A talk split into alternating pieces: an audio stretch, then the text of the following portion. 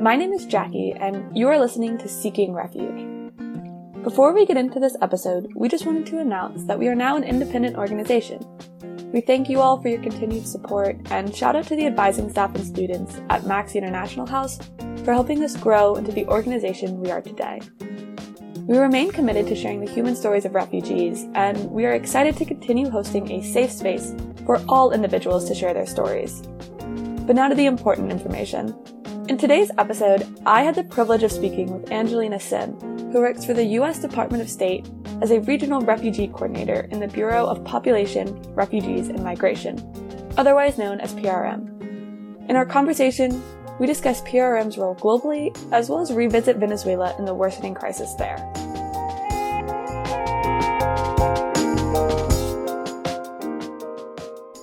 Hello, everyone. I'm here with Angelina Sen, who is a regional refugee coordinator for the U.S. Department of State. And if you just want to introduce yourselves, tell our listeners a little bit about you and your job, just a brief overview. Hi, good afternoon. So, I work for the US Department of State, and specifically, I work for the Bureau of Populations, Refugees, and Migration, which is known commonly by its acronym PRM. Um, and what PRM does, we are actually the humanitarian arm of the State Department, uh, and we're one of the largest humanitarian donors in the world. And I think a, a lot of people use the word donor pretty broadly, but just to be very specific, our mandate as PRM is that of saving lives and providing uh, humanitarian assistance and protection worldwide. We work together with other US agencies who have similar mandates operating inside of the humanitarian space.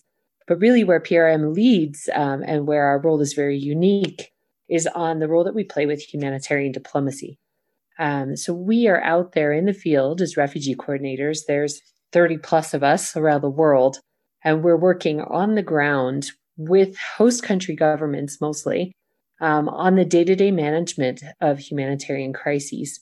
Um, and we're present in every major humanitarian crisis in the world. So I think that um, our work is very unique in that we're we're playing two roles. We're we're able to actually provide the assistance and the financial support to our partners, which are primarily multilateral organizations like UNHCR, IOM, UNICEF, and, and obviously uh, international civil society and local civil society. But we also are involved bilaterally in, in actually uh, executing humanitarian diplomacy on the ground. And then there's a third axis to that, and that's actually the resettlement program, the US Refugee Admissions Program, um, which under uh, the Biden administration is really starting to gear up now. I know you are located in Bogota, Colombia. So, what is PRM doing in Colombia, and what what specifically is your role in that?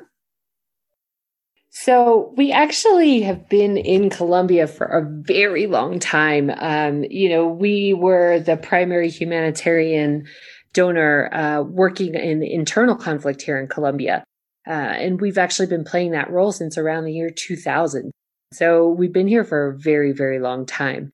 That said, around, you know, 2016, 2017, when the Venezuela humanitarian crisis really started um, to get much worse, we, together with USAID's Bureau of Humanitarian Assistance, have ended up playing, uh, I think, a pretty fundamental role from the donor perspective in terms of organizing US government assistance to address uh, life saving needs of Venezuelans. Now, what started off as a relatively small response has now, I mean, I'm sure you, you've seen the statistics, but this is the largest exodus of forced displacement in the Americas in all of history. You know, we're looking at 5.5 million people who've been displaced throughout the region. And then here in Colombia, we have the largest number, about 1.7 million that, that Colombia migration is tracking. But, you know, our humanitarian partners really put those estimates closer to or over 2 million. Um, I also cover inside Venezuela for PRM, which is a significantly smaller uh, portfolio, given that, you know, PRM is primarily looking at refugees and migrants. So the lead U.S. agency response for inside Venezuela would be with um, with the Bureau of Humanitarian Assistance over at USAID but we're kind of lashed up as a, a really tight knit group here. Um, and so, so we kind of organize ourselves as as a one U.S. government presence. In our last season, we covered a little bit about the crisis in Venezuela and what's going on. Have there been any recent developments? Has it just continued to get worse, or is there any switch in trajectory? And especially, how does the new Biden administration? Is there a difference in how this crisis will be handled, or maybe the um, opportunities that these refugees will have going forward? Well, I mean, I think the first and foremost thing that you have to talk about is something that the whole world is going through, and that's the COVID 19 pandemic. You know, the the amount of economic hardship that this entire region has been suffering as a result of, you know, extended quarantines and lockdowns has really, um, I mean, overall, uh, on the best day, Venezuelan populations are extremely vulnerable because of the conditions that they're they're living in um, inside Venezuela. You know, you've just seen this catastrophic decline in infrastructure, services, availability of basic goods, healthcare. You know, um, when we're talking about sexual and reproductive health care, I mean, these things have just been wiped off the map by the poor actions of the illegitimate Maduro regime. So, taking all of that into account, now you bring in a global pandemic and all of the hardship that that's brought. So, I think, you know, what we've seen overall is that this kind of slide and decline in conditions inside Venezuela, which is really the driving force of why people are getting up and making these really heartbreaking decisions to, to leave their homes and their families and everything they know. We've seen that that's accelerated and and i think the thing that's really important to realize is that you know with the pandemic going on there's been a lot of land borders around south america that have been closed and that still remain closed while they're looking to try to control the spread of the virus. So now in, in addition to already being extremely vulnerable and leaving terrible conditions in a state uh, that's already very very um, very much less than it was even a year ago. Now people are coming in completely illegally. So their chances to to actually be able to to become visible, to integrate um, are much lower. And what they're coming to is, you know, economies that are really in crisis, um, dealing with it with, uh, you know, the impact of, of what's happened over the last year. Do you have an estimate of maybe how many refugees, especially with the new ceiling from Venezuela, will be resettled in the United States in the next year? So, right now, we're still waiting on some of the new uh, executive orders and the new presidential determination. So, I'd, I'd defer that question. Um, we're still waiting. You know, it's early days in the new administration, and there's been a ton of movement in terms of executive orders, um, restoration of US membership in the World Health Organization, um, we're also looking at reinitiating our relationships with other UN agencies like UNFPA. But in terms of um, specific numbers, we are still waiting to see where those land. I want to move a little bit more specifically to you. I was wondering what your current day to day work is like, um, and then how your career trajectory, how you've gotten to this position. So I am a, I guess you would call me a rank and file diplomat. Uh, I joined the, the Foreign Service in April of 2007 and actually started my career in China. Um, I had been living in China previously, so I spoke some Chinese and, and that got me my first tour as a consular officer straight back to China. Um, and then I somehow happened upon for my second tour, the deputy refugee coordinator in the regional office in Bangkok. Um, and I have to admit, I mean, I, previous to joining the Foreign Service, I had worked up at the UN on the NGO side a little bit.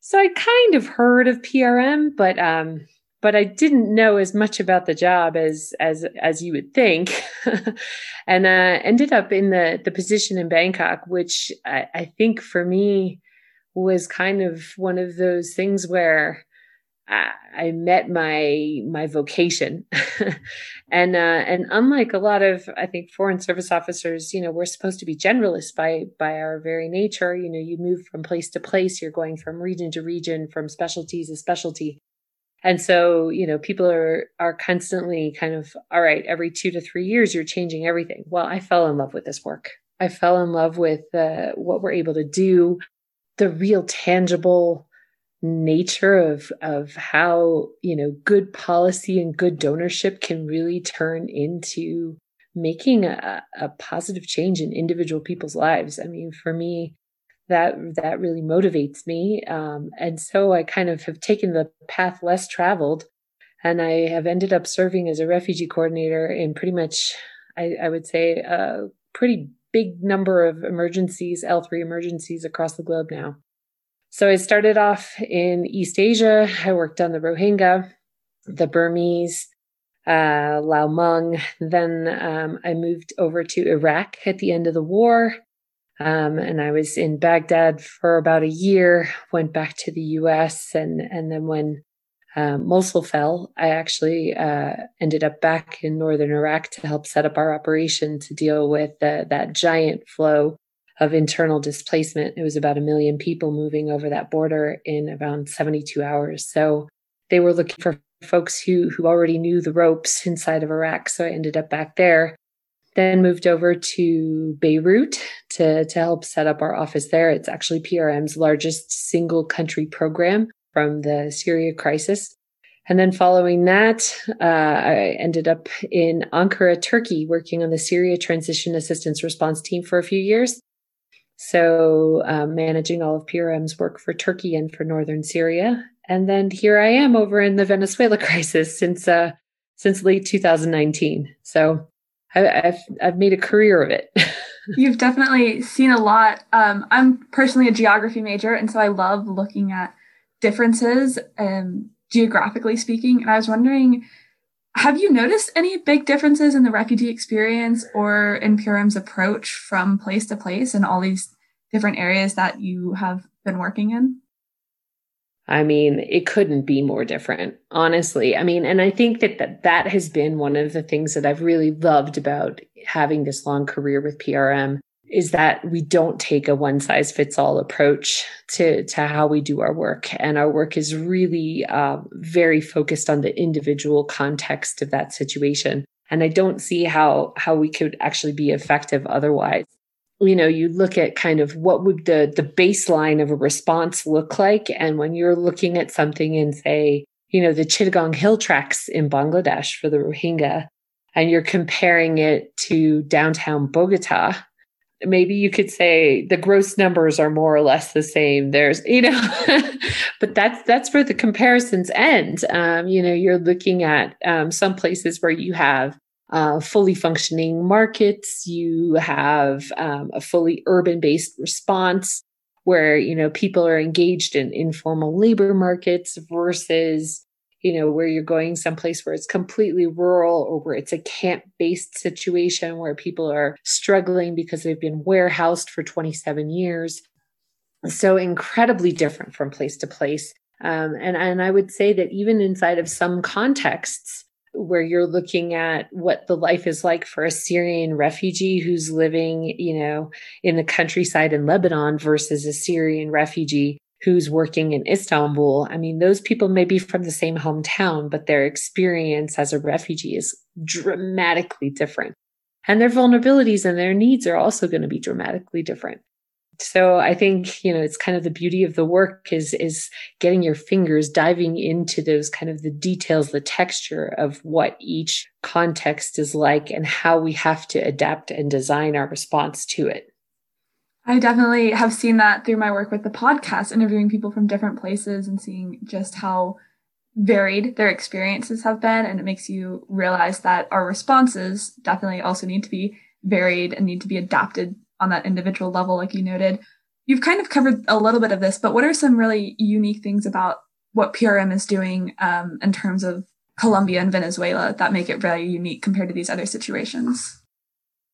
Well, I mean, I think that we can't take credit for the most unique thing that's happening in the largest hosting country, which is this amazing step that Colombia has taken in offering temporary protection for 10 years to around 2 million people, which is, you know, I can't say enough about that, to be honest. I mean, I think that we have not seen anything in this region on the scale of what, what is about to happen in terms of bringing people out of the shadows, in terms of enfranchising people, giving them their agency back. Um, and so the US is like, we're really focused on how do we assist these amazing host countries in these giant efforts? How do we make this stick? How do we help them to operationalize a system that you know is going to require a lot of resources a um, and could also drive a lot of social tensions so I, I, think for us what we're focused on is you know we're working in a region where host country governments are very high capacity. These are governments that you know they know how to do this type of work. I mean in the case of colombia you have a country that's dealt with an internally displaced population for decades. So they have a lot of really amazing experience already. Now, how do we turn that um, and broaden that experience out to be able to cover the needs of refugees and migrants? And I think that's what we can bring to it. We can help to to kind of extend the tentacles, the arms of of the the Colombian state via our partnerships, via the expertise that our partners bring, like a UNHCR, like uh, you know an IOM in terms of migration management. So I think rather than saying especially what's special about US work here, I think it's what's special about the situation here that we are able to support. And I think we're we're starting to see some really big moves in the region that are very exciting uh, and and precedent setting. For our listeners who might not be aware about this temporary protective status, and I know you mentioned it happened earlier when you were in Turkey, what exactly does that mean, and what does this what does this mean for the individual and then for for the crisis in general? So the temporary protection decree was signed by the Colombian president, President Duque, on March 1st. And essentially, what it does, um, as I mentioned before, you have almost 2 million refugees and migrants here in Colombia. And about 54, 55% of them don't have any status. And I think that's very important when it comes to looking at how you're able to engage in any place that you live. You know, we're talking about not only do you not have status, they don't have any identification that they can use to, to engage in the world, to engage in society.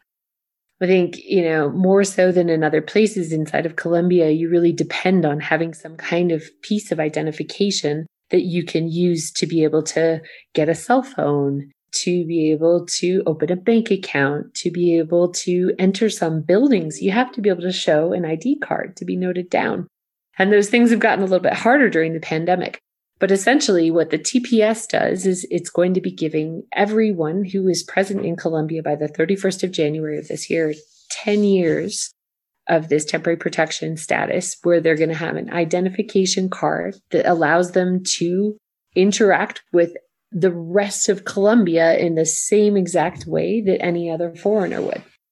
So, I mean, what does that translate to? I mean, it translates to being able to get health insurance, to work legally, to open a bank account, to um, have your children go to school legally.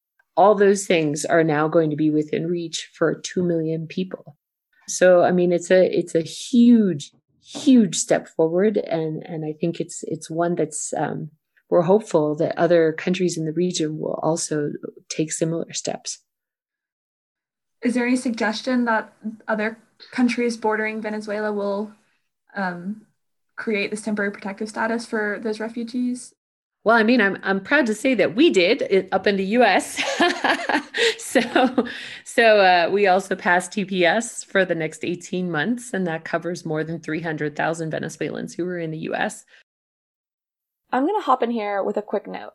What Angelina is referring to is a notice proclaimed by the Biden administration's Citizenship and Immigration Services Agency on March 9, 2021, that grants 18 months of temporary protective status to Venezuelans who were physically present in the United States on March 9th. In the United States, TPS is designated by the Secretary of Homeland Security for countries deemed to be experiencing an ongoing armed conflict, an environmental disaster, or extraordinary and temporary conditions in the foreign state that prevent its nationals from returning to the state in safety. Currently, other countries with TPS in the United States include El Salvador, Haiti, Honduras, Nepal, Nicaragua, Somalia, South Sudan, Sudan, Syria, and Yemen. Much like in Colombia, TPS in the U.S. provides a work permit and stay of deportation to foreign nationals of these countries. However, while Colombia designated TPS for 10 years, in the United States, the maximum length of this designation is only 18 months, although the status can later be extended. Now, back to Angelina. Um, I wouldn't be able to speak on behalf of other countries in the region, but I know you know there's there's a lot of different situations. I mean, I, I would say looking at countries that specifically border uh, Venezuela, you know, Brazil has been amazing in, in terms of providing protection and establishing um, a very interesting and very highly functional um, policy of interiorization, helping people to move from the border into interior parts of Brazil and and get legal residency and work there. I think each country is very unique, so um, I think you'd have to go into kind of the the the, the really weedy details to to look at what would make sense. but um, but I think you know we're, we're we're starting to see things happen here in this region um, that that kind of are on a scale that that we haven't seen before uh, anywhere in the Western Hemisphere. I think especially having that status is extremely important from what I've seen or talked with um, other displaced individuals. When you have no agency and you have no ability to to go into certain buildings to get a job to get insurance, being able to then have that is a complete game changer in a lot of ways. So and and it reduces vulnerability in such crazy ways. Like so i mean you also need to think about so one thing that you know prm we're super interested in is prevention of gender-based violence for example. Um, and we look at the specific needs of women inside of uh, inside of a humanitarian crisis. And uh, and when you look at like the risks of being trafficked the risks of labor exploitation domestic labor exploitation all of those things start to go down incrementally when that person has rights you know because without a temporary protection card without an, a status an id if something happens to them who do they go to? Who's going to listen you know like it, do they have the ability to go to the police? Do they feel comfortable to go to police? You know do they say oh well i you know my my employer or the person who's trying to exploit me is a you know is a national of this country like if i go forward what will happen to me? Um, and that this kind of just wipes that off the table. It, it gives people um, visibility. They're they're no longer hidden in the shadows and i think that's what's so remarkable about it um, I also think that you know um, they're taking they're taking a big gamble here that that this is going to to lead to some some much bigger long-term benefits on on refugee integration and, and what that means. And I, I think this is going to be a really fascinating case study to look at in the coming years.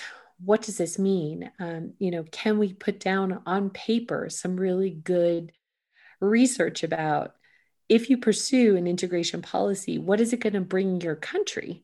Um, you know, and the Colombians have done quite a bit of uh, really, really solid research in terms of what this is going to bring.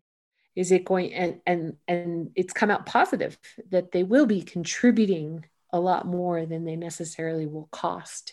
Uh, that's something I would definitely believe. Um, we have a professor here at the university who did some research on what she calls the violence of uncertainty and was looking at immigrants in the United States and how when you're uncertain about your status or what even rights you have, a lot of people are scared to to go even to the hospital because they say like, can I like will I be safe there? Um, can I go to the police? And then it does increase vulnerability, as you mentioned. So definitely having status, having certainty about what rights you have and who you can go to and who will listen is extremely important, as you mentioned if you I don't know, I didn't want to cut you off, so go ahead if you had something to say.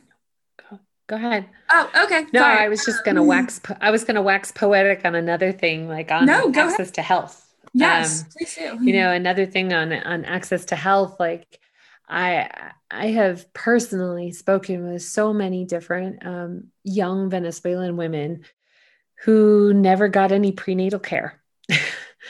and and they said you know i can't pay for it or I, you know i don't have insurance um, the system here is such that uh, it's a universal insurance scheme um, and and a lot of them they end up with really complicated really difficult situations when it's time for them to give birth because they go for emergency healthcare and they show up you know, to an emergency room, having a doctor during the months of their pregnancy.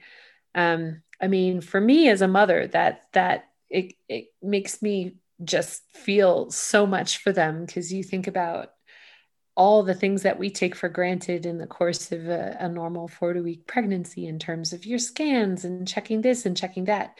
But on the other side, the cost of the emergency healthcare when they go in with complicated conditions that have not been diagnosed, they haven't had the proper prenatal care. So, all of those things are coming at a premium. Um, and they're all being covered out of budgets that, you know, obviously this type of emergency healthcare is not something that people are able to pay for. So, uh, you know, the cost to the Colombian state ends up being much higher than if they were actually in the subsidized national healthcare scheme. And I think that's also been um, a really amazing step forward to make that calculus and to know that that's potentially quite unpopular as a policy, but understanding that the long term benefits uh, of pursuing it are, are very high. It's definitely important to to look into that and see those numbers because I I know sometimes it takes convincing for people where you said it might be unpopular uh, short term, but if you look at the long term benefits, you have to take those into account. Speaking of money, I guess being such a large donor, what does that really mean? Like, is this what does that money is that money coming from US taxpayers? And then what specifically is it going to in Colombia? Yeah, so we get our money allocated by Congress, um, and most of the money comes through what we call the MRA account, which is a Migration and Refugee Assistance account. Um, and you know, like I think pretty much everything in the U.S. government, you know, we run on U.S. taxpayer money um, which is another reason why uh, I like this job because it's a, as a custodian of U.S. resources, I'm, I'm a little tough, um, but I, I think that it's it's a really important thing that we are always trying to keep that at the forefront. That this is U.S. taxpayer money, um, that we are we are just custodians of, and we're looking to get the best benefit for um, vulnerable people around the world because that is a US foreign policy goal and it's part of American values. Um, so I think it's really important to always remember that piece. Um, in terms of the scale, the scope uh, for the Venezuela crisis, the U.S. has um, has contributed around 1.2 billion dollars to date. So that's and we started the clock on counting around 2017. Um, and what that means in Colombia specifically, it's over $500 million um, in humanitarian aid since 2017. Um, just in the last year, and well, we count by fiscal years. So in FY 2020, um, we contributed over, or I think it was around $200 million in um, humanitarian assistance directly. And then our USAID office also has around $80 million that they programmed to support the government for migrant integration. So those are programs that also are targeted towards um, aiding Venezuelans. So that's the kind of the overall picture uh, of what's coming into the region. For taxpayers who might not understand why their money is going abroad or might not support this, what would what would you tell them? Well, I mean, that's an interesting conversation. I think I think a lot of times I, have always been surprised. Um, there's a bit that you can see if you go, you Google it on YouTube, where you ask um, people on the street how much they think is spent on foreign assistance, um, and they they come up with pretty large numbers, like 20% of the budget. And I mean, the reality is, it's it's tiny in comparison to what's spent inside the U.S. Um, I think it's less than 1% at the, the end of the day. But I think that the thing that that really resonates with me as an American is that as the United States, you know, the values that we share as a people and as a country are are important and and you know the fact that we do have the ability to be out there um, in the world helping other countries helping other people um, to to also follow our shared values and to improve their lives. Um, you know a lot of people ask me how how i keep up my spirits doing this work. And you know isn't it really hard to always be working with people who are in such a horrible situation so miserable? Um, and for me actually going out to the field and being with refugees it's the best part of my work. And it's the part of my work that takes policy into reality and makes me realize that we have to do a better job. Um, and you had asked why why does the us do this? Well you know for me america is not just a territory land. It's also a set of ideas. Um, it's it's a set of beliefs in the values that we all hold together that we share and i think that um, using our time our expertise and our resources to help people who don't have what we have is an extremely worthwhile endeavor.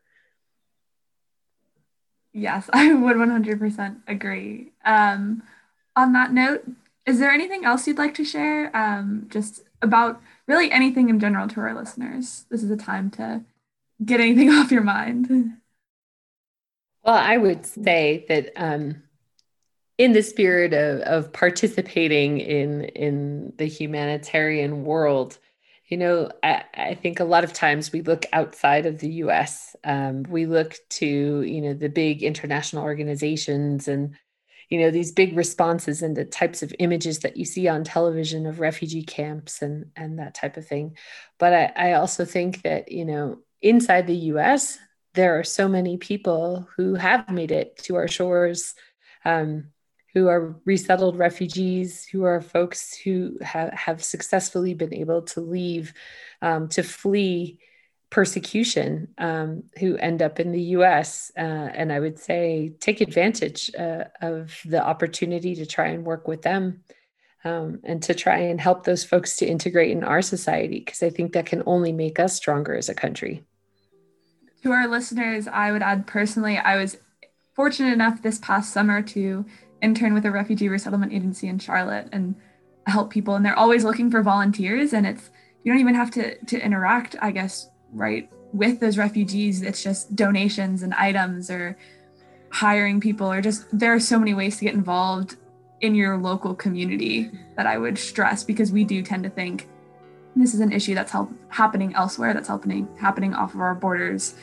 Um, and I, I possibly couldn't help unless I go there but no there are ways to help right in your own local community. And I want to just like emphasize that, I guess. But thank you so much for spending um, this hour talking with me. I guess it's less than an hour. I really, really appreciate it. Um, and I can't wait to share this conversation with our listeners. Well, thank you for having me. it's really nice to chat with you today. Thank you. After doing this podcast for over a year now, I've had the privilege to interact with so many unique individuals. Speaking with Angelina reinforced the notion, at least for me, that we cannot take a one size fits all approach in how we interact with these global issues. Every displaced person has their own story to tell, and every regional crisis is different. This conversation also reminded me that the global refugee crisis is so much more complex than we usually first think. It's not just refugee camps and UNHCR, it's also country governments and complex legal statuses. It is questions about access to healthcare and congressional budgets. The displacement crisis is not something happening on far off shores that we have absolutely no control over or impact on. Instead, for our American listeners, because our government is such an important global actor, it is a crisis we personally affect through something as simple as a singular vote in a federal election. At the risk of sounding too forward, I challenge all of our listeners to remember that, and to remember that all of our actions have consequences reaching well beyond ourselves and well beyond our country's border. If you like this episode, be sure to subscribe, rate, and review us in the comments below. If you'd like to get in touch with us, email us at seekingrefugepodcast at gmail.com. Follow us at Refuge Podcast on Instagram, Twitter, and Facebook for all of the updates on our show. Thank you all for listening, and we'll see you in the next one.